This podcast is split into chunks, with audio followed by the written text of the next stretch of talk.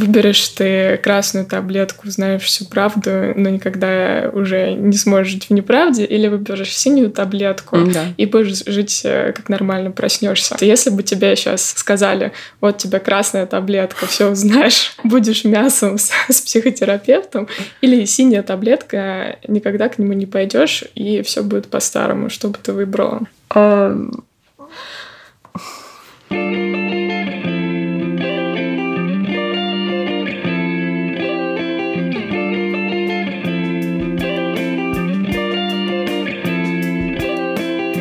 Всем привет! Добро пожаловать на подкаст Wanderlust а. С вами я, Света Шедина. И сегодня крутой подкаст про очень глубокий заплыв самопознания. Честно вам скажу, пока мы записывали его с сегодняшней нашей гостьей Ксенией, на моем теле постоянно возникали мурашки во время рассказа, и я это интерпретирую как что-то, что будоражило мое подсознание. Посмотрим, передастся ли это вам через подкаст. Ну что ж, давайте нырять. Ксения, привет. Привет, Света. Ксения, я знаю тебя как человека, который настолько много экспериментировал самопознанием и столько испробовал различных техник, что даже для Сан-Франциско это очень впечатляющий опыт. Сегодня я хочу поговорить с тобой о том, откуда этот запрос у тебя взялся и как те опыты, которые ты попробовала, на него ответили. Но давай начнем сначала. Расскажи, когда и с чего все началось? Ну, совсем-совсем я начала, когда мне было 16 лет. Я жила в Москве. Это был момент, когда йога выходила из какого-то такого андеграунда и становилась более-менее массовой практикой. Мне так повезло, что я, все мои учителя были э, не фитнес-тренерами, которые просто решили сделать какой-то, заняться каким-то новым популярным видом э, работы с телом и новым бизнесом, а это были люди, которые так или иначе сами к этой практике пришли и хотели с ней познакомить других. Моя первая преподавательница была ученицей Сидерского. Многие, кто занимался йогой, знают о нем. Он один из таких популярных первых учителей в России был.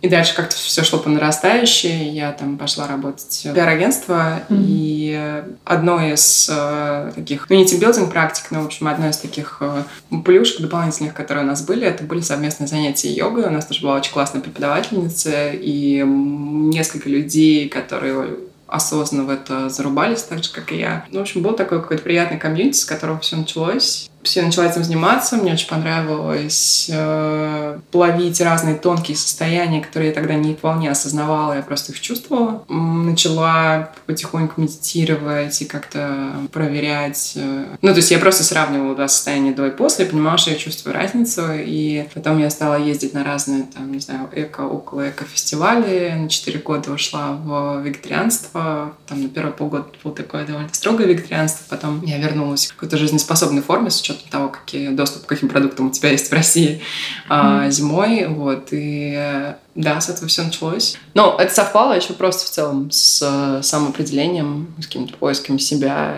И я там дол- много думала на тему религии и как это вообще встраивается, потому что а, я не могу сказать, что у меня религиозная семья, но была некоторая там практика, а, не знаю, раз в какое-то время mm-hmm. ходить в церковь. А, но я помню эту тему. У меня бабушка преподавала йогу, и в то же время а, она мне читала Библию для детей, mm-hmm. и для меня это было совершенно нормально. То есть быть православным христианином и как бы заниматься йогой при этом. А сейчас я понимаю, что некоторых от этой темы просто бомбит. А я как-то раз написала пост в Инстаграме у себя про то, что как здорово в Сан-Франциско в храме проводят занятия по йоге бесплатные. Для всех желающих так здорово. И мне написали какие-то очень жесткие люди о том, что, о господи, как так можно вообще в святом храме практиковать йогу и заниматься этим всем.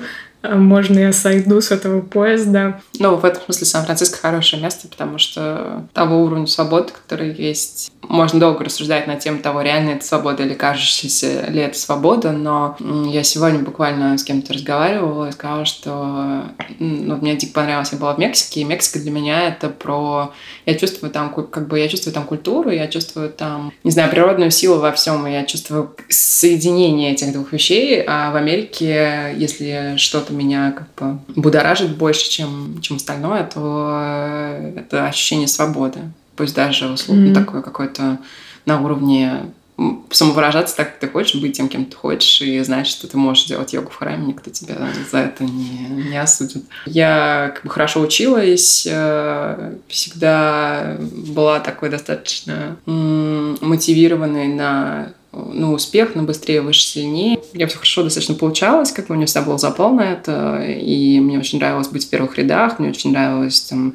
Ну, то есть это такое как бы ощущение, когда тебе кажется, что там все mm-hmm. возможно, и при этом ты не знаешь, и очень долго не задумываешься, для кого ты это делаешь, зачем ты это делаешь, mm-hmm. кому все это надо. Ну, то есть это как бы, это нормально, мне кажется, абсолютно вопрос, там, человек 16 лет, и, и даже не в 16 лет, пойдя в йогу-медитацию, начав ездить на разные фестивали и все такое прочее, я увидела вокруг себя сообщество людей, которое мне на тот момент было не близко, потому что я жила в этой парадигме быстрее, выше, сильнее, и как mm-hmm. бы у меня шло все так очень последовательно вверх у меня не было ощущения, что... Ну, то есть люди, которых я видела вокруг себя, в ту мою картину мира не ложились совершенно. Мне казалось, что mm-hmm. они нормальные, но просто это та жизнь, которой мне жить тогда не хотелось. То есть мне хотелось каких-то там побед, профессиональных побед, мне хотелось... Ну, вот это такое пьянящее ощущение, когда тебе уже все можно, и ты еще не, не знаешь, чего тебе как бы нельзя, mm-hmm. и ты еще не видишь этот потолок, и, может быть, вообще его никогда не увидишь, mm-hmm. этот потолок, и у тебя такое состояние, когда мир кажется очень простым, и все кажется абсолютно можно решить в два, в два счета. А в какой момент тебе стало казаться, что мир не такой простой, и, в принципе, то, к чему ты стремилась, ну, там, из серии к успеху, оно тебя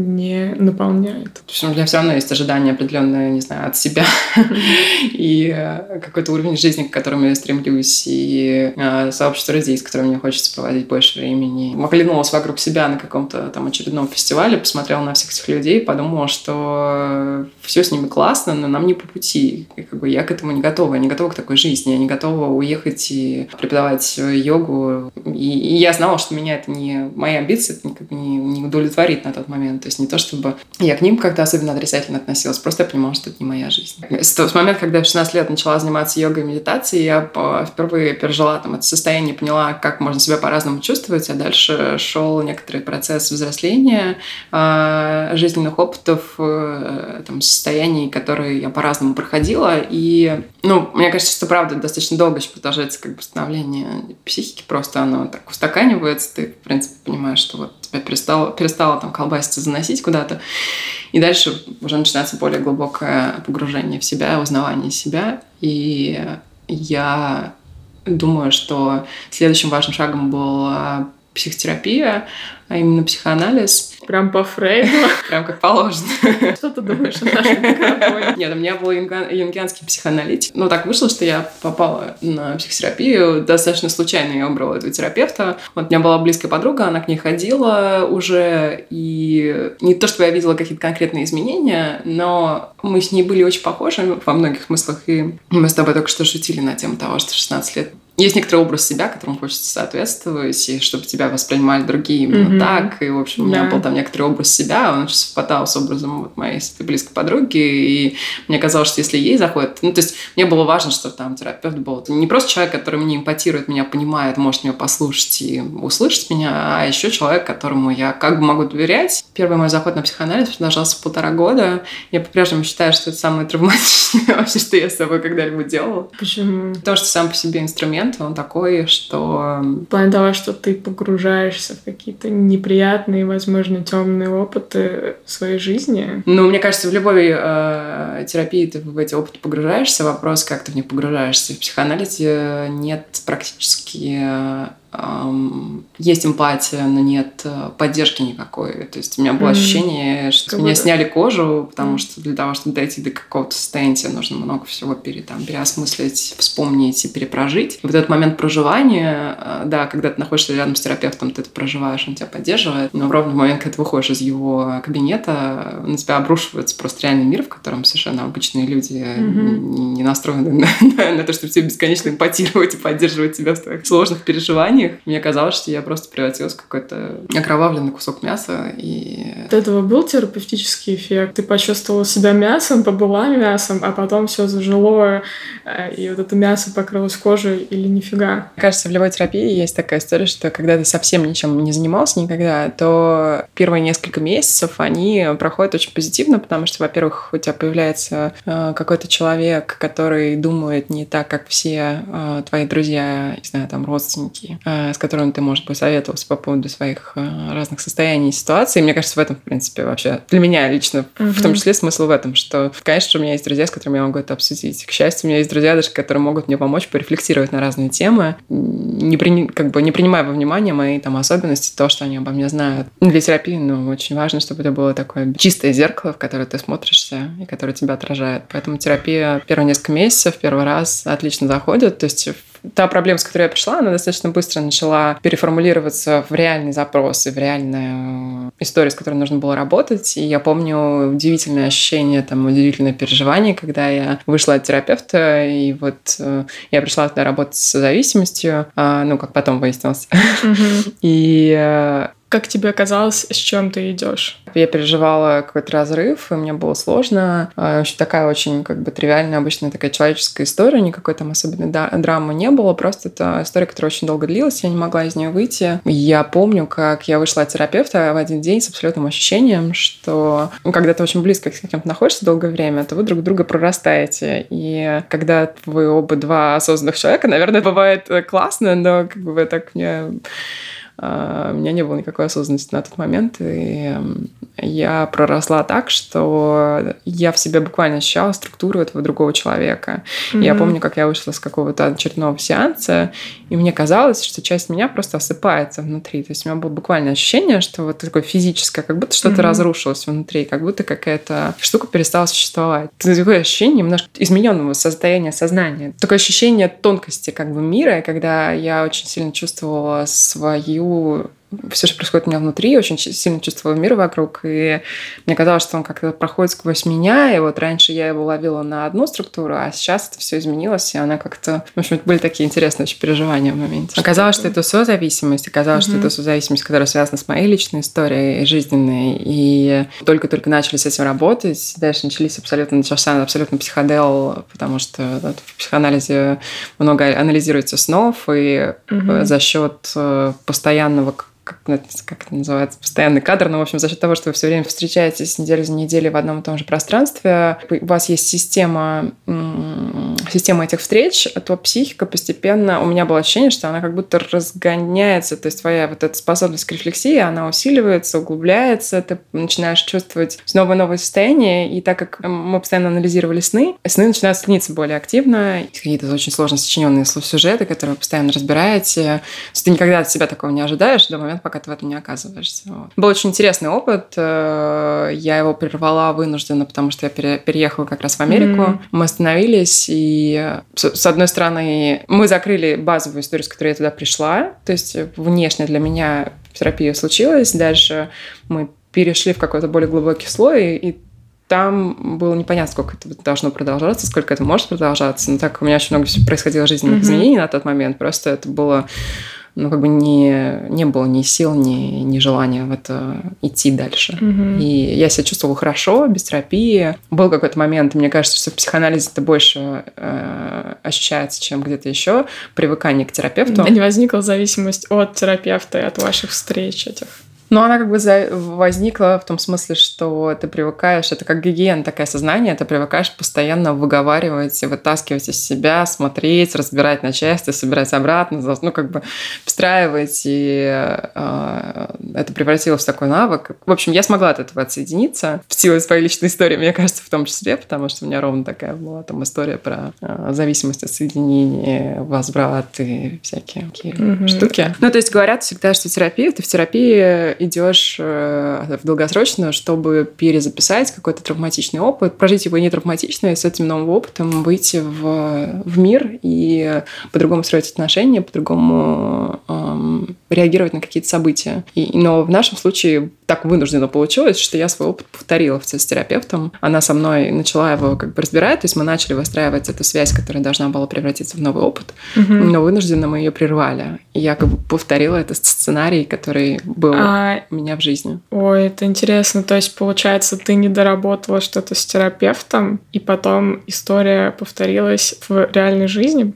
В реальной жизни была история, которую я должна была исправить с терапевтом да. но вынужденно мы ее повторили. Я пришла ровно с такой темой. Случилось какое-то событие, а, у меня прервалось ощущение безопасности в мире и того, что я могу в нем жить, я знаю, что я там совсем справлюсь и все такое прочее. У меня прервался этот контакт, а потом этот контакт возобновился. И с терапевтом была такая же история, что я к ней пришла, мы с ней начали разбираться, я себя почувствовала в какой-то момент, это должно было стать моим новым опытом доверия и безопасности, mm-hmm. но этот опыт был вынужденно прерван. Но как бы я повторила свой сценарий, который у меня обычно был всегда. Угу. Да, а как тогда из этого выйти, если получилось, что в жизни опыт травматичный, потом с терапевтом недоработан, и что делать дальше? Тот травматичный опыт, который у меня был в жизни, он, ну, так скажем, во-первых, я его не осознавала как травматичный до момента, пока я не пришла в психоанализ. Потом э, стало понятно, что вся вот эта вот большая структура, которая для меня работала, которая помогала мне в жизни вообще все делать и я на нее опиралась, это была защита от ситуации, с которой моя психика не смогла там в тот момент справиться. Mm-hmm. И вся эта структура, она хоть хорош, хорошая и рабочая, но жить мне с ней не очень комфортно. То, что я увидела в, на психоанализе, я просто увидела эту структуру со стороны. Как бы у меня это не ощущалось как острая травма или какое-то острое переживание, с которым нужно было срочно что-то делать. Сколько получается там месяцев или лет ты вот с этим неглубинным ты сказала, переживанием работала? Достаточно быстро, на самом деле. Мы буквально месяца за два или за три мы разобрались с той конкретной ситуацией. Меня перестало так сильно это волновать, и я вообще перестала переживать на эту тему. Так что довольно быстро. Мне кажется, психоанализ — это очень классный инструмент для того, чтобы узнать себя и какие-то вещи, которые ты начинаешь очень-очень тонко чувствовать. Я хотела сказать, когда мы начали говорить про мясо и про то, как я себя чувствовала, что это был такой момент, когда мы там начали разбирать структуру личности, и вот ты узнаешь о том, что у тебя есть какие-то субличности внутри тебя, которые как-то живут и проявляются, и проявляются в конкретных ситуациях, вот их триггерят такие вещи. То у меня было ощущение в какой-то момент, что у меня есть только эти как бы субличности, я их так хорошо выучила и так хорошо их описала для, сам, сама для себя с помощью терапевта. Нет? нет, что, эти, что я с миром могу соприкасаться mm. только ими. То есть у меня нет никакого нового сценария, который поможет мне это все сложить обратно в одного человека. Mm-hmm. И в одного человека, который будет справляться с жизнью лучше, чем тот, который был до него. Ну, интересная штука. Вот, и я поняла, я помню в моменте это состояние, что мне казалось, что вот я просто натуральный кусок мяса, который как бы любой, любой разговор, любое общение был для меня таким очень острым каким-то переживанием, хотя для, до этого я совершенно спокойно mm-hmm. их проживала просто потому, что я не осознавала. То есть я как-то себя вела, это все как-то mm-hmm. работало, я ходила по кругу, приходила в одни и те же состояния, они, это меня, конечно, расстраивало, но в процессе мне я спокойно с этим справлялась.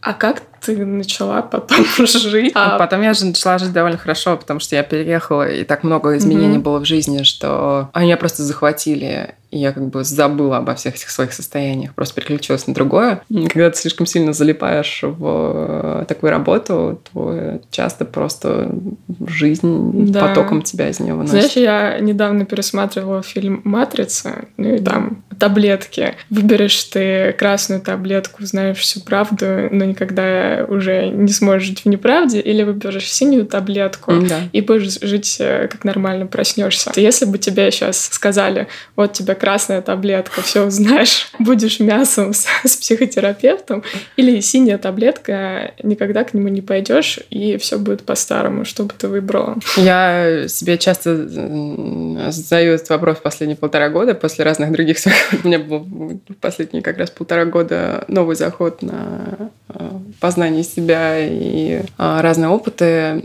И у меня был момент, я честно хочу сказать, как, когда мне казалось, что я очень хочу все это раззнать, я хочу перестать об этом думать, и я хочу, чтобы у меня просто в голове не было таких категорий, чтобы у меня не было таких э, ну, не было таких вопросов и не было таких вообще направлений мысли, что я просто думала, нормально же все было. Но, то есть, вот после того опыта в Москве, там, после психоанализа, я какое-то время ничем не занималась, потом я м, переехала жить в Калифорнию, ну, в силу там истории, много чего здесь э, происходило экспериментального, связанного с психологией и не только с психологией, и э, такое заряженное пространство, я опять попала в среду людей, которые все как один, значит, медитируют, э, занимаются йогой и э, ищут себя. И я как-то... Мне казалось, что для меня этот путь пройден, потому что я что-то вот начала, так посмотрела на это, нашла какие-то ответы на базовые вопросы, на какие-то вопросы я ответов не нашла, но их по сегодняшний день не нашла, я не знаю, можно ли их найти. Я посмотрела на то, как выглядит сообщество людей, которые живут исходя из этих принципов и которые все сферы своей жизни соотносят с вот этим абсолютом таким. Я на все это посмотрела, я знаю, как это работает, я не уверена, что я сейчас хочу туда идти. Я помню, это был 16 год, было спустя два года после того, как я переехала в Америку. Мне кажется, что это было ровно накануне того момента, когда я должна была выйти наконец на свою первую оплачиваемую работу. И я вдруг поняла, что вообще-то, кажется, это все серьезно, вообще-то, кажется, эксперимент э, заканчивается, если не закончился. Вот. В каком плане эксперимент? Ну, вот это ощущение, с которым я уезжала в Америку, в состоянии, что я не знаю, что из этого mm-hmm. давайте попробуем. Я совершенно не понимала, куда я еду, я mm-hmm. совершенно не понимала, что я делаю. И тут, оказывается, все понятно по-взрослому, это тоже новый мир, в котором ты живешь. Да, во-первых, да, во-вторых, э, у него есть свои условия, как бы есть э, вещи, которыми тебе придется поступиться. И я много чего понимала, но я, я ничего из этого не чувствовала. То есть это все было на уровне идеи, это все было на уровне, ну, конечно, я понимаю, что иммиграция это вот это. Ну, конечно, я понимаю, что это вот так будет происходить. А потом ты приезжаешь, на тебя все наваливается просто каким-то грузом 200, и ты лежишь и думаешь, господи, вообще, где была моя голова, что я делала, почему? Кажется, что все люди вокруг тебя делают что-то интересное, а я там два года не работала, изучала совершенно непрофильные какие-то для долины вещи, а именно историю искусства искусственно встречалась с людьми на вечеринках, которые просто приподнимали бровь и говорили, что ты вообще в себе, зачем ты это делаешь? И я как-то довольно долго легко к этому относилась, пока я наконец не поняла, что вообще-то как бы я больше не, не говорю на своем родном языке, и это связано с определенными ограничениями, в том, чем я заним, могу заниматься в том числе. И... Ну вот, и я вернулась э, в какой-то момент, э, решила вернуться на... Прошло ощущение, что это все эксперимент, я поняла, что это реальность, с этой реальностью нужно как-то свыкнуться, перестать смотреть на свою жизнь со стороны, как будто это кино, и вот ты видишь, что персонажа, он что-то там такое интересное делает, и думаешь, ой, как здорово. Да, похоже ощущение. Думаешь, ой, как здорово, а потом ты вдруг начинаешь обратно понимать, что это твоя жизнь, это вообще как бы твое, твое пространство, люди вокруг тебя это не, не герои в фильме, а это живые люди. И стало ясно, что если я хочу обратно почувствовать почву под ногами, почувствовать, что это пространство мое, вернуть себе, э, ну не ощущение контроля даже, ну хотя и его тоже, но какую-то такую предсказуемость в хорошем смысле этого слова жизни, а, мне нужно ну, как-то с этим пространством начать соединяться, потому что до этого всегда я жила в режиме, mm-hmm. там, я помню, как я первый год читала новости на всяких русских сайтах. На Яндексе. И, э, ну, типа того.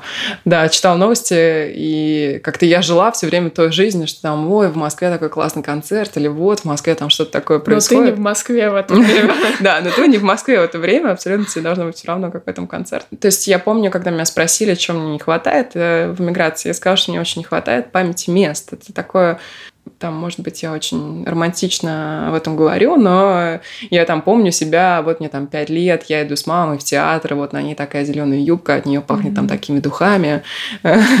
вот там мне, не знаю, вот я после девятого класса, там в девятом классе иду со своей подругой после уроков, э, мы обсуждаем какие-то там книжки новые, слушаем музыку, и вот э, там я помню этот путь. Вот. Ну, как бы, и для меня весь город э, наполнен такими наполнен такими впечатлениями, наполнен, наполнен такими переживаниями, а потом ты оказываешься в пространстве, которое дико классное, очень интересное, но я ничего не чувствую. То есть я помню, как меня кто-то спросил, что как ты себя чувствуешь вообще спустя там первые несколько месяцев после переезда. Я говорю, я себя чувствую как в какой-то депривационной камере.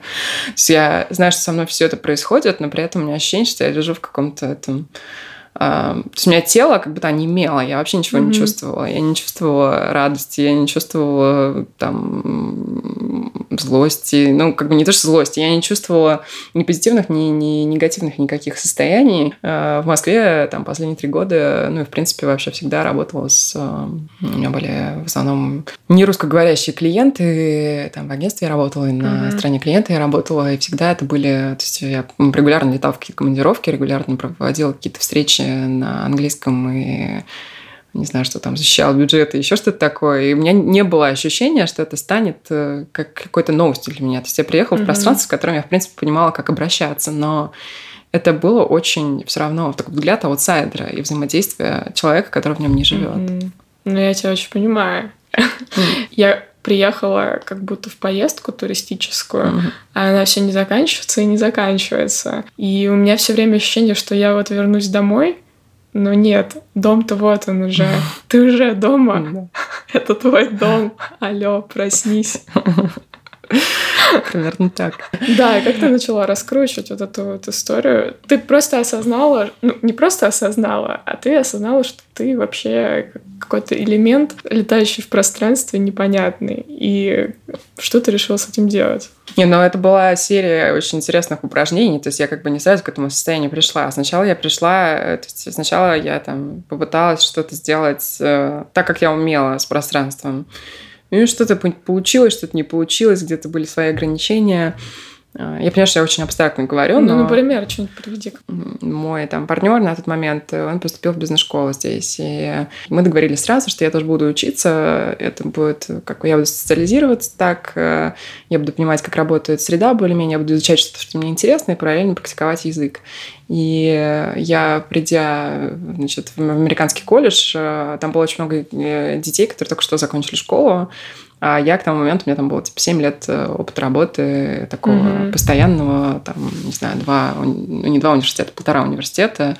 А, я просто там смотрела и не понимала, кто все эти люди, как я из корпоративной просто московской жизни вернулась вот в это непонятно что, непонятную какую-то среду. И я первые полгода, я помню, что у меня было такое, так, мне нужно перевестись на другую программу, мне нужно пойти там в Беркли, мне нужно сделать это, мне нужно сделать то, это нужно, чтобы были конкретные результаты, нужно, чтобы это были очень tangible результаты, что я здесь сижу, сижу, жизнь проходит, ну, то есть такие какие-то вещи. Потом я немножко расслабилась на эту тему, решила, что окей, как бы пусть все идет так, как идет, и я попробую делать... Э, но я чувствовала, что мне не хватает все равно какой-то наполненности, что ли, жизни, не хватает такой эмоциональной заряженности.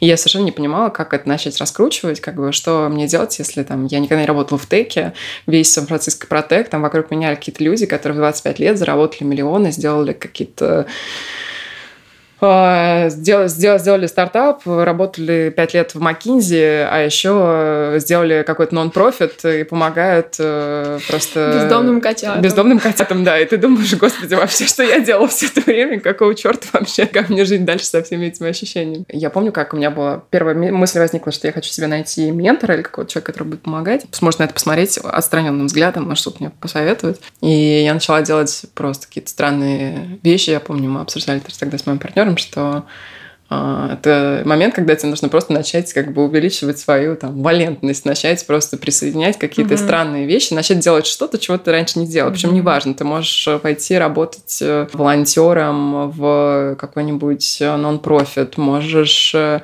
причем не связанные с твоей профессиональной деятельностью. Mm-hmm. Просто можешь начать ходить на какие-то странные метапы, общаться mm-hmm. с людьми. Можешь... Я ходила в заповедник для пум, э, сажала им цветы. Ну, то есть э, делать какие-то такие вещи, чтобы... Странные вещи, которые mm-hmm. бы тебя вытаскивали Ну, это крутой твоего... совет вообще. Но ты нашла ментора или ты стала делать странные вещи? Я стала делать странные вещи, да. Нет, я не нашла ментора. Ну, в общем, спустя год таких разных экспериментов я вдруг поняла, что нужно как-то все таки это встраивать в себя более спокойно и посмотреть вообще, что же на самом деле происходит. И... А какие ты эксперименты делала? Расскажи. На самом деле, мне кажется, что в моем случае это было больше про отпустить какую-то картину мира, которая у меня была, и которая мне казалась правильной, и начать туда впускать просто, ну, общение с людьми, с которыми мне казалось, мне не о чем будет поговорить. Или, так мы и познакомились. Это неправда. Не могу сейчас ничего конкретного вспомнить, потому что все, что вспоминается, это уже я бы их отнесла скорее к последнему заходу в познание себя, чем к странным опытам.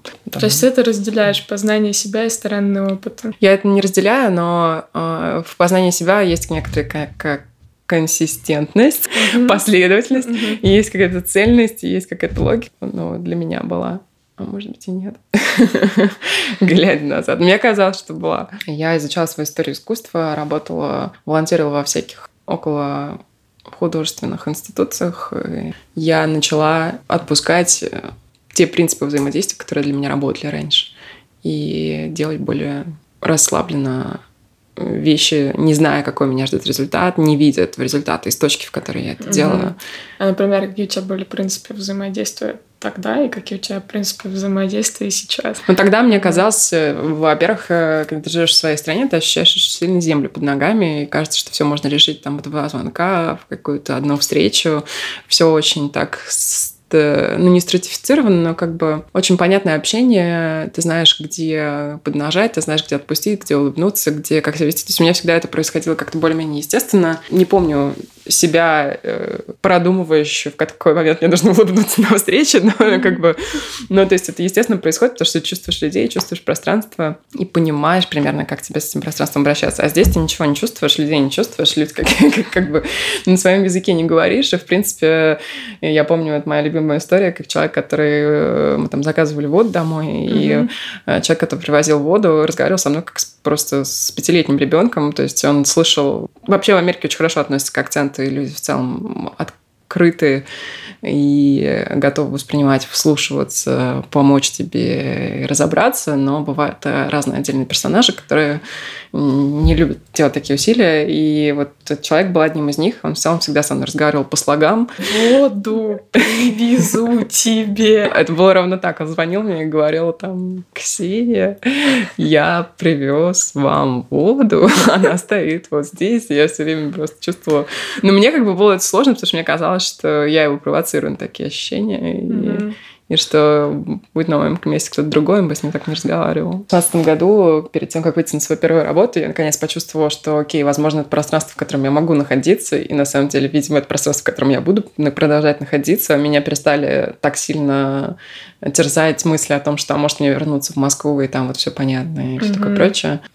Я решила вернуться на терапию. Ну, опять же, терапия очень громкое слово. Я считаю, что просто, ну, mm-hmm. вот решила вернуться к психологу.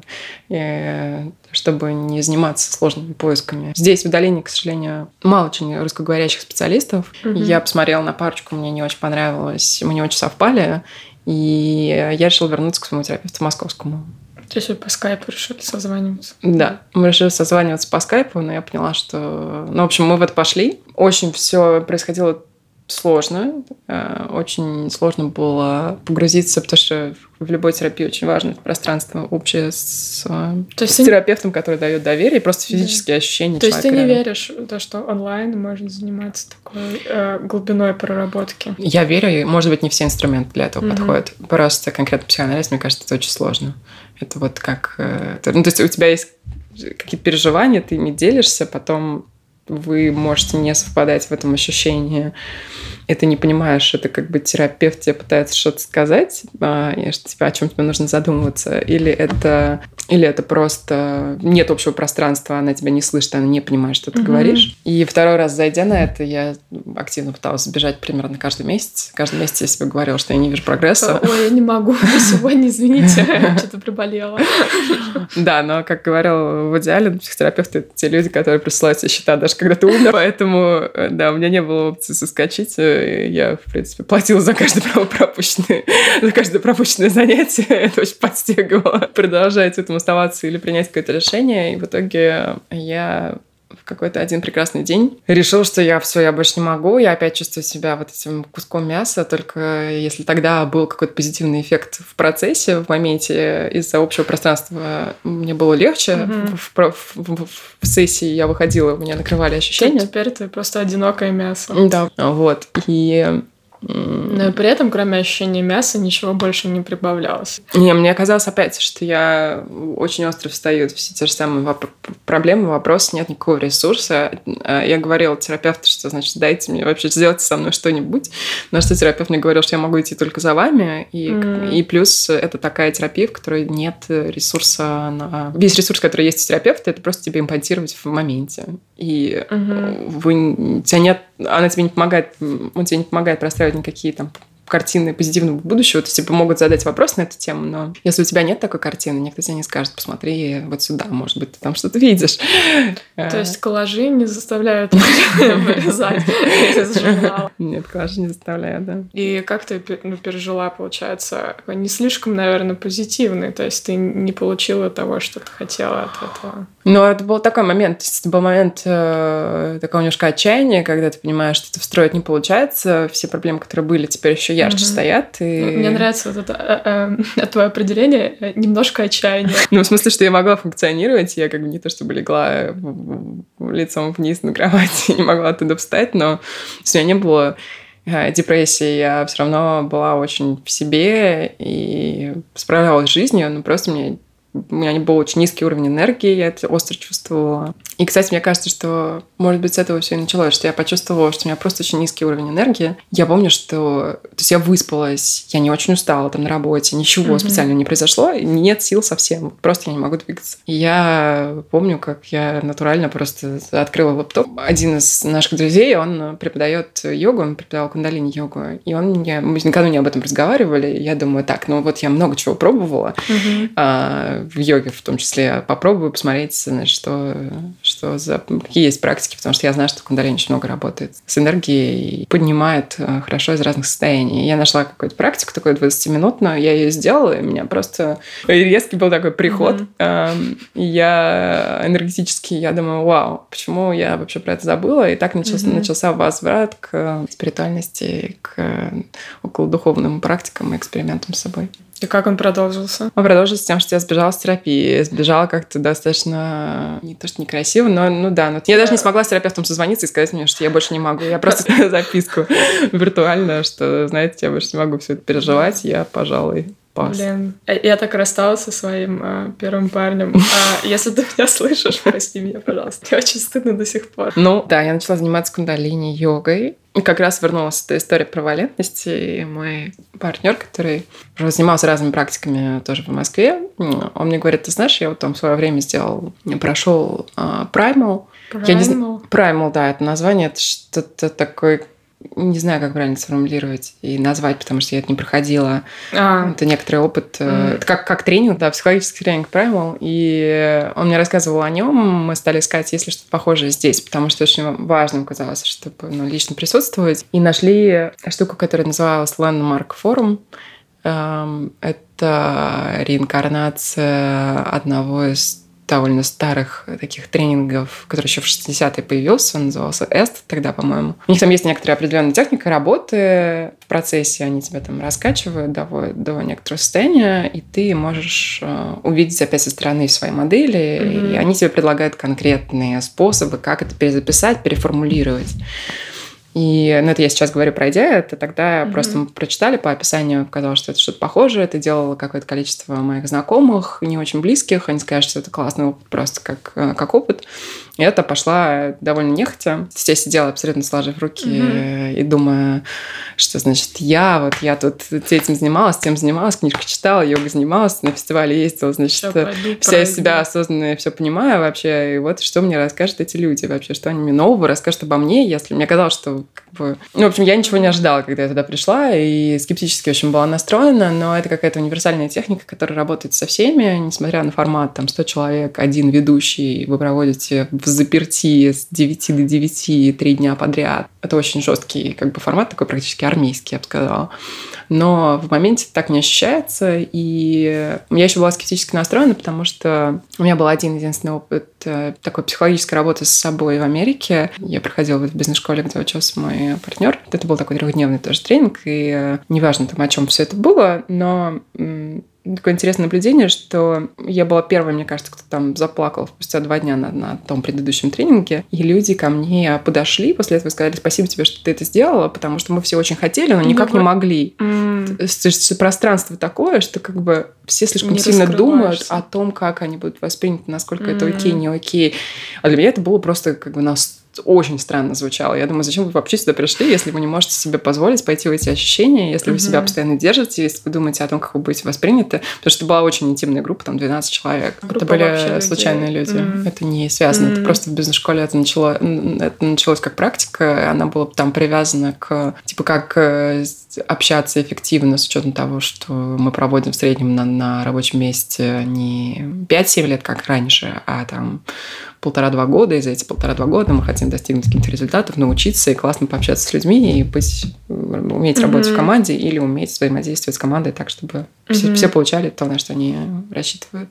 Я была еще и поэтому очень скептически настроена, потому что мне казалось, что ну, я приду, и что вот там, если там 12 человек не могли раскрыться, а здесь 100 человек, как они вообще да. собираются нас привести в это состояние. Ну, вот, но буквально через два часа там это вообще отдельный разговор, отдельная тема. А, но это техника, которая кто универсально со всеми работает. Как бы ты не уверен был в каждой, ну, в каких-то своих ценностях, тебе дают э, точку, с которой ты можешь на это посмотреть со стороны. И для меня было интересно по нескольким поводам. С одной стороны, я правда не ожидала, что это может быть так глубоко и может мне показать какие-то вещи о себе, которые я не осознавала. С одной стороны. С другой стороны, это был очень человечный опыт, который меня примирил, в том числе с Америкой, потому что у меня ушло ощущение, что это какие-то другие люди, это не я, у нас совершенно разные бэкграунд, мы никогда друг друга не поймем, никогда mm-hmm. друг друга не почувствуем. Я пришла и посмотрела реальные истории реальных людей, которые абсолютно такие же, как где, где бы то ни было еще. И mm-hmm. там тоже был интернациональный очень состав. Были люди там из Бразилии, из Китая, оттуда, отсюда. И у всех были очень похожие Угу. Это бы... был какой-то тра- травматический опыт, которым люди делились. Ну, к сожалению, да, чаще травматический опыт. И это было, да, что-то очень человечное, что меня так глубоко задело, открыло и как-то сдвинуло меня с мертвой точки. То есть мне кажется, что Ничего этого бы не случилось, возможно, так, если бы я не ходила на психоанализ. Угу. Потому что психоанализ это классный инструмент, чтобы это все э, вытащить, э, как бы актуализировать, так скажем, раскрыть и достать из себя. Это, это мяско ты понесла уже дальше. Да, я понесла все это, все это состояние э, в это пространство и там попробовала с ним что-то сделать. И что случилось потом? Был классный опыт, классное переживание. А, я до сих пор, правда, не знаю, наш глядя назад, мне кажется, что... То есть я говорю об этом, что это было классно, это было классно, но по факту там тебе в том числе говорят, что вот у тебя есть э, некоторые события в жизни, когда ты позитивно с этим справляешься, и это становится твоей сильной стороной, когда ты отрицательно для себя с этим справляешься, это становится твоей как бы слабостью. А и, как и определить, по... ты отрицательно справился или положительно? Ну, если у тебя эта защита, которая в тебе выработалась, помогает тебе достигать чего-то mm. в жизни, и стало, ну, не знаю, например, тебя кто-то уличил во вранье, ты решил говорить только правду, после этого всю свою жизнь стал таким вот искренним, аутентичным человеком, да, ты, может, там, не знаю, не всегда можешь выбирать какие-то форматы поведения, которые тебе интересны, но зато ты всегда знаешь, что угу. ты такой, какой то есть со всеми людьми, которых ты встречаешь. И это как угу. бы позитивная, позитивная сторона этого. Да. Но тебе как бы, но ты начинаешь смотреть на все, э, на все свои и на позитивные, и на какие-то условно отрицательные качества, как на просто способ твоей психики с чем-то справиться. И ты понимаешь, что все это можно, по сути, изменить, ну, как бы изменить. И это такое освобождающее очень ощущение. Это не, не, не написано в камне, все, больше с тобой никогда ничего нельзя будет да. сделать, а ты хотя бы понимаешь, что это может быть неправдой, что это может быть эм, чем-то еще. А, а что дальше? Ты заземлилась достаточно? Я была довольно заземленная. На самом деле я была заряженная, у меня было много энергии, вот такое опьянящее ощущение, что я наконец-то вообще могу сделать все, что захочу. Ты даже сделала девишник очень классно. Во-первых, да. Было ощущение, что вот, вот сейчас я возьму и перепишу всю свою жизнь. И какое-то время оно продолжалось, и что-то, мне кажется, удалось поменять. Я точно стала еще более там человечный и еще более принимающий. И если раньше я всегда что бы ни происходило, думала о том, что окей, ну это я вот себя так чувствую, человек как себя чувствует, и как это внутри него, и вообще в его картине мира это, наверное, как-то по-другому существует.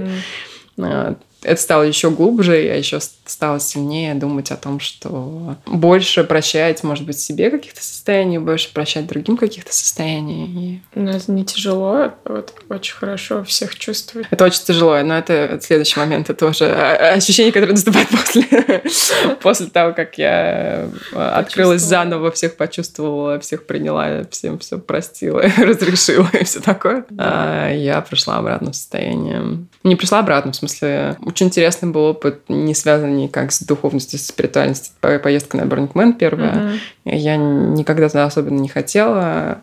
Я не знала в подробностях, что это из себя представляет, но то, что я знала, так как я много в России ездила на разные фестивали, uh-huh. там, в Европе там ездила пару раз на фестивале, мне казалось, что там происходит какой-то или абсолютный космос, или мне там не будет, будет не очень интересно. А и... по факту что было? Я приехала, а, как бы если смотреть на поверхности и ни во что не погружаться, то я сейчас, меня, наверное, закидают камнями после этого. Это для меня, это, на первый взгляд, выглядело как yet another festival. Как бы еще один фестиваль, который происходит э, в интересных, очень-очень интересном формате. Он совершенно другой, там другие уровни глубины и все такое прочее. Но ну, на, на поверку, когда ты едешь, то это просто какие-то кемпы, здесь наливают алкоголь, а здесь наливают алкоголь в душе. А здесь, а здесь все танцуют с, с алкоголем, э, не знаю, на рассвете где-то. И я думаю, ну окей. Ну, в пыльной шубе. В пыльной шубе, Типа, как бы... Я не очень понимала, и для меня, мне кажется, Бранкмен случился в момент, когда уже в последний день фестиваля, ну, то есть было много разных промежуточных состояний, и это было дико круто, как бы концептуально я смотрела на это, подумала, что вообще мне сложно было представить себе уровень внутренней свободы человека или группы людей, которые сели однажды вечером такие, давайте mm-hmm. вывезем 70 тысяч человек в пустыню без воды, без еды, без вообще ну, каких-то минимальных условий комфорта, дадим им это да. пространство и посмотрим, что они с ним сделают. Это такой в хорошем смысле смысле неуправляемый процесс. То есть, да, он сейчас там очень уже формализован, и все организовано, и работает, и это прям такая большая машина но я могу себе представить, как это начиналось, и это, конечно, дико круто. И я помню, что вот это первое ощущение, которое я почувствовала, это уровень какой-то внутренней свободы человека, который все это придумал, людей, которые все это придумали. И потом я почувствовала это с точки зрения духовности так, что, ну вот есть там один из принципов, да, что ты создаешь на неделю там несколько месяцев, а, несколько, некоторые там год работают, чтобы создать что-то, какой-то или опыт, или угу. объект, или пространство для людей, разделить с ними это пространство, опыт или, или объект, а, и они знают, что это будет существовать всего неделю в году угу. или вообще неделю в их жизни. Она больше никогда не повторится. И ничего, нет как бы ничего, кроме опыта проживания этого момента, который они с собой унесут. Когда ты не привязываешься совершенно к плодам своего труда, ты это делаешь ради experience а, все, вы все вместе проживаете этот experience, а потом вы просто, знаешь, разжимаете руки и отпускаете друг друга, возможно, навсегда. Песочек. И да, это все просто осыпаясь сквозь пальцы, ты сидишь и думаешь, вау, вообще, что это было? Это было со мной, где в этот момент была, как это возможно, как это вообще возможно. Вот, это интересное такое было переживание в моменте. Потом очень классные люди, и для меня точно Burning это про людей, не про, ну, как бы про опыт в том числе, но про людей, которых ты встречаешь, про уровень их открытости, их желания делиться, их желания быть э, и это так странно, то есть кажется, что когда ты находишься там, кажется, что все на самом деле ровно этого и хотят. Все хотят просто открываться, просто любить, не знаю, просто быть в, в этом ощущении такой душевной сонастроенности, соединенности. Непонятно, почему это так не функционирует в обычном мире. Это вдруг, ну, то есть ты туда переносишься и думаешь, так вот же, и мы все хотим одного того же, нас 70 тысяч человек, как это возможно? Да. А как ты думаешь, почему это не происходит в обычном мире?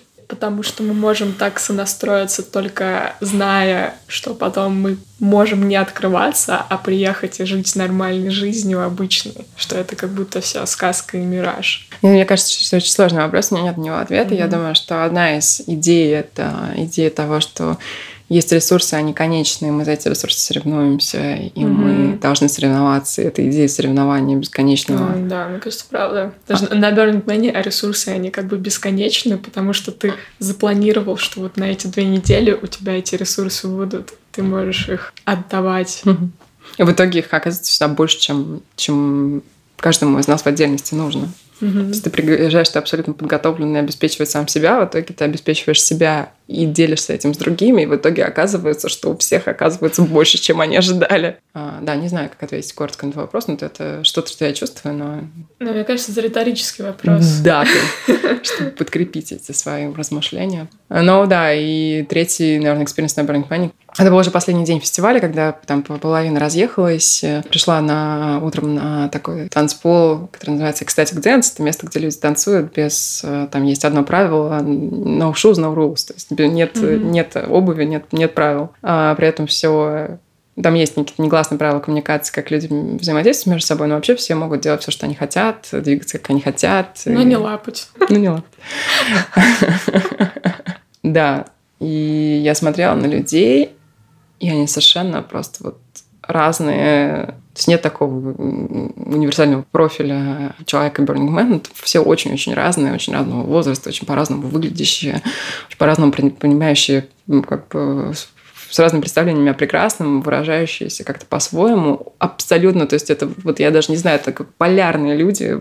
Угу. У меня ездит преподавательница йоги, угу. ей 65 лет. У нее муж кардиолог, профессор Стэнфорда, ему угу. за 80. И они ездят со своей дочкой, которой 20 лет. Абсолютно, да. Я смотрела на этом танцполе, на этих людей, и это был какой-то такой момент для них, для всех. То есть это было, ну, не рассвет, но какое-то утро. Было видно, что нигде больше они не ощущали себя в такой какой-то расслабленности, в таком принятии себя, других людей, мира в таком просто каком-то каком-то теплом молочке. Ты на них смотришь, они такие просто все, знаешь, как будто нет э, завтра, нет ничего, есть только настоящий момент, и они абсолютно в нем счастливы в этом моменте. Я помню, как я смотрела, я просто стою, у меня катят слезы, я думаю, я никогда не видела и такого пространства на земле, где люди чувствуют себя настолько собой и настолько хорошо. И они знают, что как, каким бы они ни были, нет, ни, нет никаких внешних версий себя, которые будут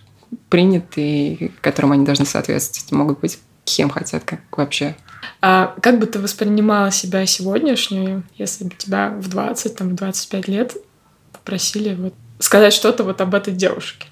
Ну, другая же картина мира совершенно была, как можно сказать, что бы я сказала. Я жила в таком в этом быстрее, сильнее парадигме все было. Это да, что я могла всего этого не думать и не чувствовать, и отлично себя ощущать, но нет но ты не можешь развидеть все, что ты увидел, поэтому уже как есть. Да. Но это пришло в какую-то гармонию. А... После психотерапии у тебя была чуть-чуть дисгармония. Это пришло в гармонию, да, но э, это все цельно некоторые... То есть, как бы, оно пришло в гармонию не само по себе. Не то, что я занималась психотерапией, все было плохо, я стала заниматься другими как бы, практиками, стало, все стало хорошо. Мне кажется, для меня это было интересно, что там было какое-то количество опытов, э, которые были не из головы, которые были больше про чувства, про взаимодействие и про опыт. Я научилась чувствовать телом, и это было очень интересное новое измерение. Э, мне всегда казалось, что я чувствую телом, но, это, но я не, не ощущала это как знание. То есть у меня всегда была сильная там интуиция, угу. у многих девушек и людей, наверное, в целом. Это работает э, в купе, то есть я считаю, что я бы никогда не пришла к этим сознаниям, если бы этому не предшествовала интеллектуальная работа э, и психотерапия, работа с собой, со своей головой, какие-то сознания. Так или иначе, в общем, завершением этого нового заплыва в себя стал свипасный. Это десятидневная медитация, в которой ты все это время, все 10 дней ты молчишь. У тебя очень специальный распорядок дня, ты просыпаешься в 4 утра, а, два часа медитируешь, завтракаешь, вегетарианский завтрак, еще там какое-то часов, количество часов медитируешь, 4 часа, потом обедаешь вегетарианский обед. Это твой последний прием пищи, который случается в 12 часов дня. Вот. И дальше до 9 часов э, с небольшим перерывом ты все время медитируешь, и есть полтора часа объяснения, ну, как бы объяснения практики. А тебе описывают примерно состояние, в котором ты можешь сейчас находиться, говорят, что это там нормально, как из них, как их лучше проходить, на что обращать внимание, на что не обращать внимания. Mm-hmm. Вот. И общаться ты в это время можешь только... То есть тебе нельзя читать, тебе нельзя писать, у тебя нет никакой информации, которая поступает из внешнего мира. Первые три дня у тебя мозг так успокаивается, ты заземляешься, а потом начинается, собственно, сама практика. То есть у вас на стандартный первый курс, который обязаны пройти все, а это 10-дневный курс, э, когда 10 часов в день медитируешь. То есть это 100 часов медитации. А из них первые три дня а, ты делаешь немножко другую практику, которая позволяет тебе заземлиться, как-то уйти в себя и перестать... У тебя уходит вот первая волна всего того, с чем ты приехал, последних новостей, которые ты слышал, последних разговоров, которые у тебя были, вопросов, которые тебя волновали, это все оседает. Дальше начинается более глубокая уже, собственно, практика наблюдения за ощущениями в теле. И понимаешь, что у тебя есть пространство между стимулом и реакцией, и что в этом пространстве ты можешь выбирать. Угу. Вот. И у меня был интересный очень опыт. Опять же говорю, что это комплексная штука. Мне кажется, что у меня я бы его так не прожила, если бы не все, что я делала с собой до этого. Поэтому, когда меня спрашивают, там, стоит ехать или не стоит. Я всегда говорю, что я не могу себе посоветовать, потому что все приходят к этим опытам в разных состояниях. Я не знаю, что с человеком было, я не знаю, что он себе знает, я никогда, никогда не можешь предсказать, что произойдет. Вот, у меня был роллер-костер эмоциональный, который случился в первый день. Такая, как бы я прошла все состояния в первый день. Роллер-костер? Такая американская горка, ну, то есть mm-hmm.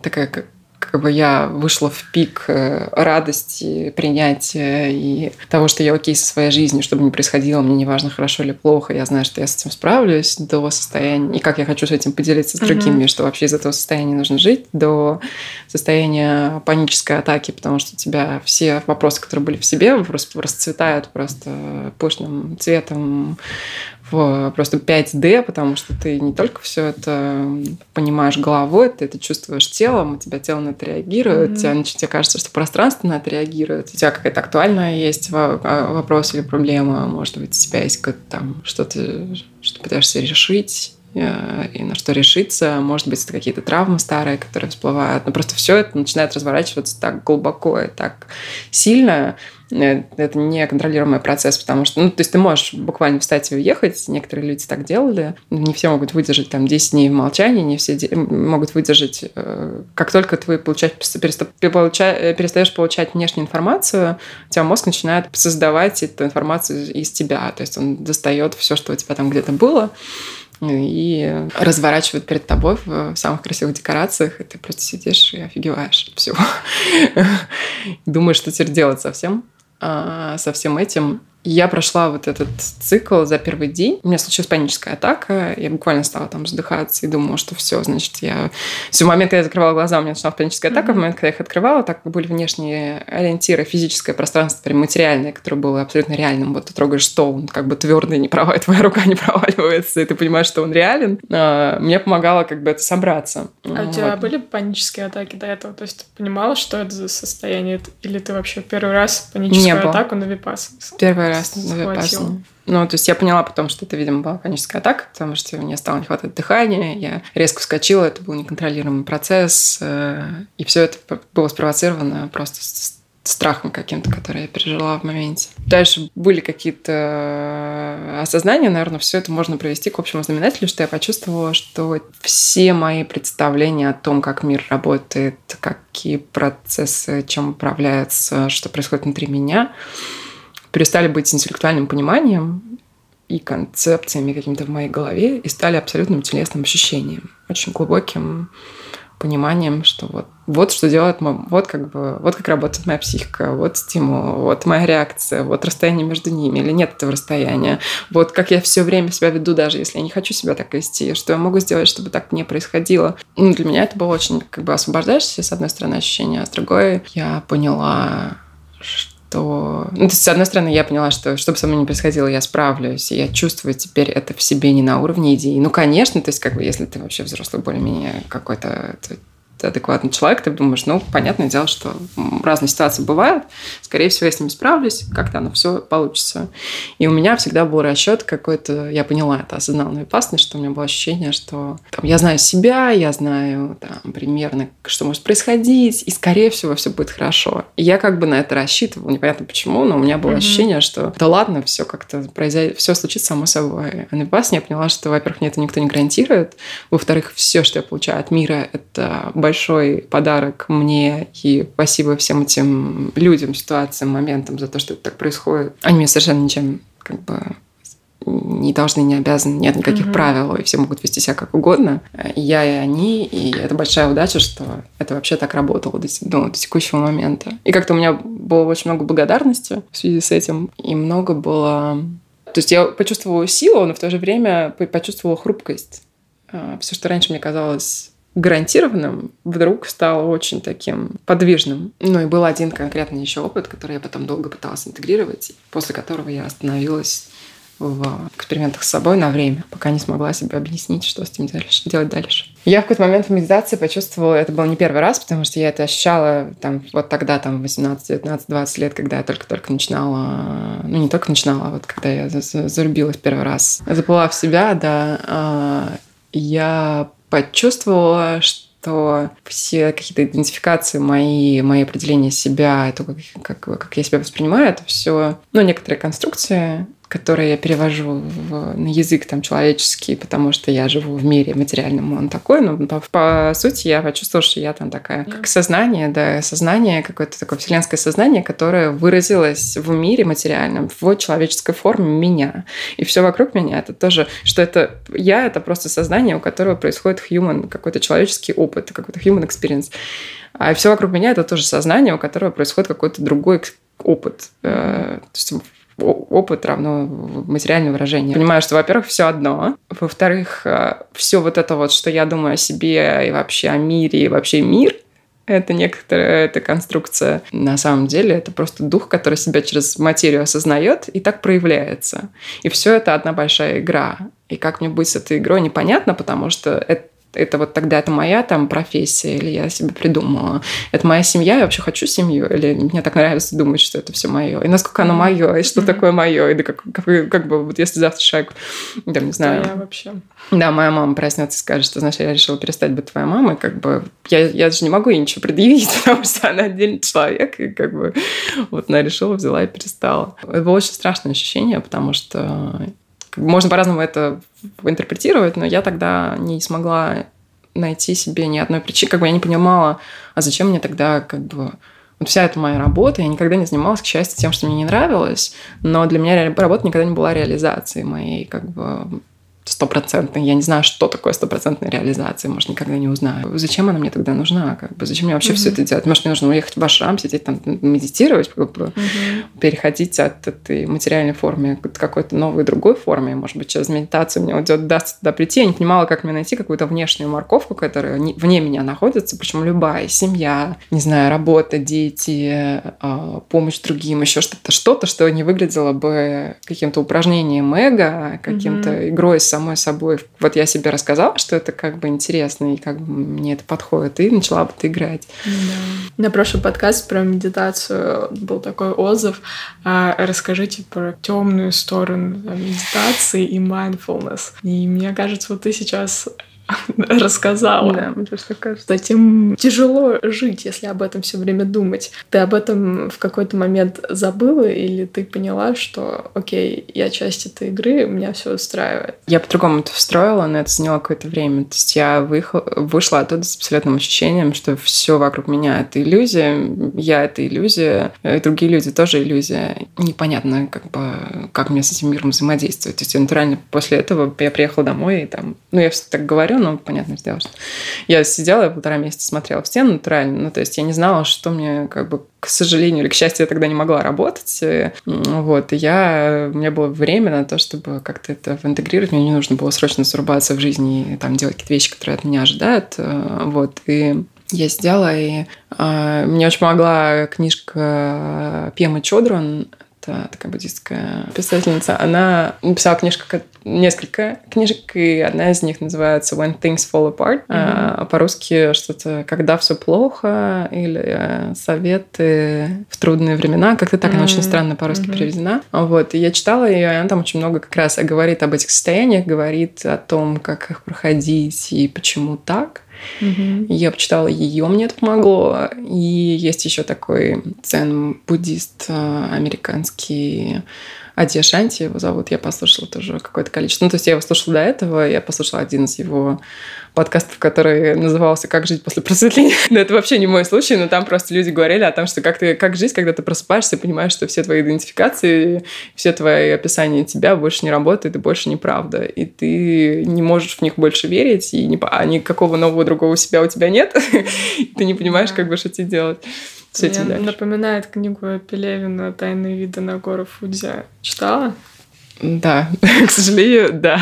Не к сожалению, нет, это классная книжка, просто когда я ее читала, э, я понимала, бы, что происходит. я заново переживала все те же самые свои состояния, и просто меня так как-то, я немножко пугалась. Подергивалась. Подергивалась, да, и думала о том, что, господи, нет, я только себя из этого всего достала, но как бы это, ну, известная довольно история про то, что осознанность осознанность, ну, ты идешь, идешь, идешь, идешь по этому пути, и чем больше ты чувствуешь и понимаешь, и осознаешь, тем больше ты как бы, э, ну, боли в том числе через себя пропускаешь. И вот э, я поняла, что нужно быть более проточной, просто не цепляться за эти состояния, например. А, вот. Ну, еще какое-то количество историй для себя, как я там определила, зачем мне там жить, и зачем мне что-то делать, и как мне это делать, и как мне с миром обращать, ну, взаимодействовать. Получается, ты заново выстроила себе систему координат какую-то. Ну, я бы не называю это систему координат, потому что там просто какое-то, да, появилось какое-то новое понимание, зачем и как этим быть совсем. И она очень в итоге освобождающая, потому что если все бессмысленно, то что мешает выдумать какой-нибудь смысл?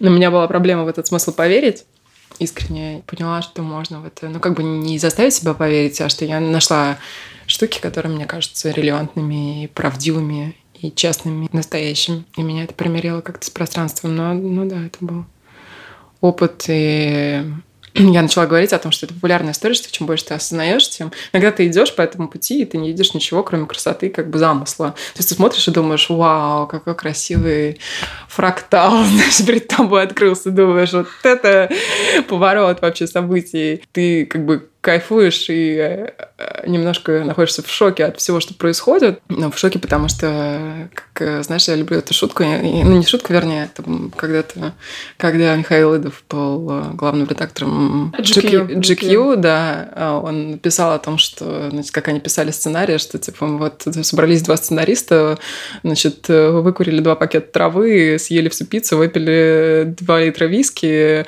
а жизнь все равно оказывается богаче вымысла. Абсолютно такое ощущение периодически, что что-то в жизни происходит, ты думаешь, господи, удивительно, как это работает, и это такие какие-то какие хитросплетения, кружева, взаимосвязи, повторения, какие-то рефрены, возвраты, перепроживания и ситуации. Ты думаешь, вау. Ты не видишь ничего, кроме красоты этого как бы смысла, но в моменте тебе очень-очень плохо, когда ты это проходишь. Ну, ты часто бываешь, что тебе очень-очень плохо. Но потом я уже поняла, что это называется там темная ночь души, когда ты понимаешь, что раньше ты искал в этом освобождение и думал, что ты придешь к, к цельности, а в итоге тебя только ощущение, что тебя разносится только больше, и никакой цельности не наступает. Она потом создается обратно просто через этот путь.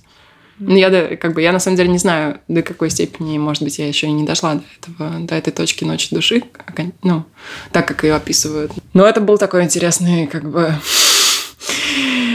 опыт и интересный э, такой трейлер. Но я на время решила приостановить. Мне кажется, что вообще, в принципе, очень интересно. Ну, хорошо заниматься mindfulness через разные жизненные опыты, просто проживая их во всей полноте. И ничего специального для этого делать не нужно, никаких специальных практик для этого не нужно. А это просто максимальное взаимодействие с, это, с пространством вокруг себя, не избегать эмоций, не избегать э, состояний, находить в себе силы туда идти и смотреть на это, и не отворачиваться.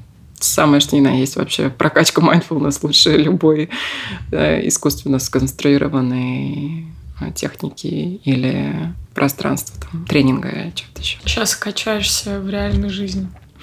Мне кажется, да, но я в целом остановилась, потому что мне, мне кажется, что еще очень важно не, не уходить в такой spiritual bypassing, как это называется, когда ты фокусируешься на саморазвитии, а все остальное становится меркнет, ну, потому mm-hmm. что это все такое, это все про тебя, и вот это такой интересный этот опыт. А все остальное с ним рядом кажется неважным, но мне очень кажется важным реальные жизненные, ну, такой человеческий опыт во всем, во всей полноте. Ты эту тему затронула. Не возникает ли ощущение, что ты ты лучше, просветленнее других людей, когда ты вот переживаешь такой глубокий опыт. Не расцветает ли на этом эго? Я думаю, что расцветает. Вопрос, ты как бы можете себя поймать за руку в моменте и сказать, что я слишком сильно горжусь собой. Или э, не можете себя поймать в моменте. И ну, это бесконечный процесс. Только-только ты с чем-то разобрался, потом думаешь, фух, ну, слава богу, теперь со мной все в порядке. Потом ровно. Ну, то есть у меня были такие моменты очень смешные на випассане, такой, как что называется, instant карма. Mm-hmm. То есть ты не успеешь ты о чем-то подумать, э, как тут же просто ты делаешь ровно то же самое, что ты делал раньше, ровно такими же, просто ровно, ровно по такому же шаблону поведения, и думаешь, господи, ну да, но в итоге все ради опыта, поэтому все ради процесса и того, с кем ты его разделяешь. Что бы я ни, ни делала, и раньше мне всегда, когда я начинала, мне казалось, что есть такая версия себя, к которой я приду, и все станет по-другому. Какая-то такой а, способность, новое измерение, состояние, которое вот я его проживу, вот я там научусь, и все будет по-другому, и я стану другим человеком, и жизнь изменится.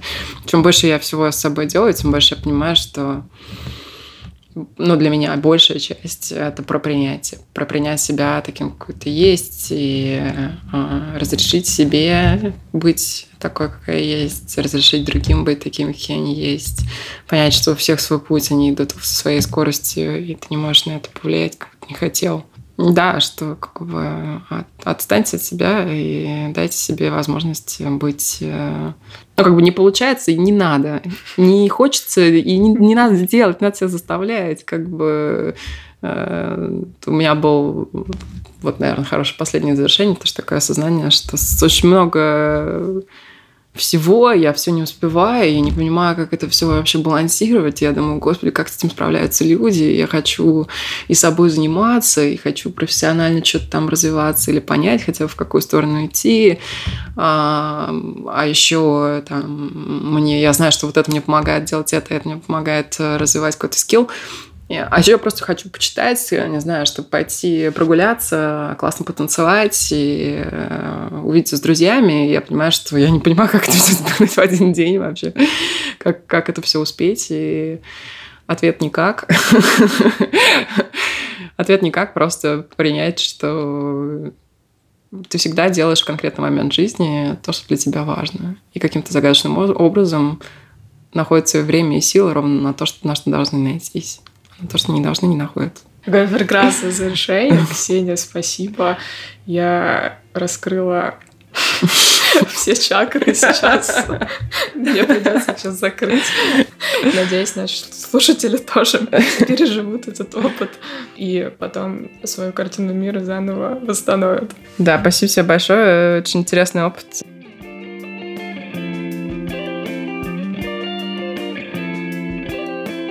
Ребята, спасибо, что послушали подкаст. Надеюсь, он вам понравился. Рассказывайте о своих ощущениях мне в Телеграме, через отзывы в iTunes. Ставьте звездочки, это очень помогает подкастерскому психическому здоровью, помогает понять, что это все не зря и нужно двигаться дальше, потому что людям это нужно когда нет никакой обратной связи, об этом забываешь и думаешь, что, блин, может прекратить уже.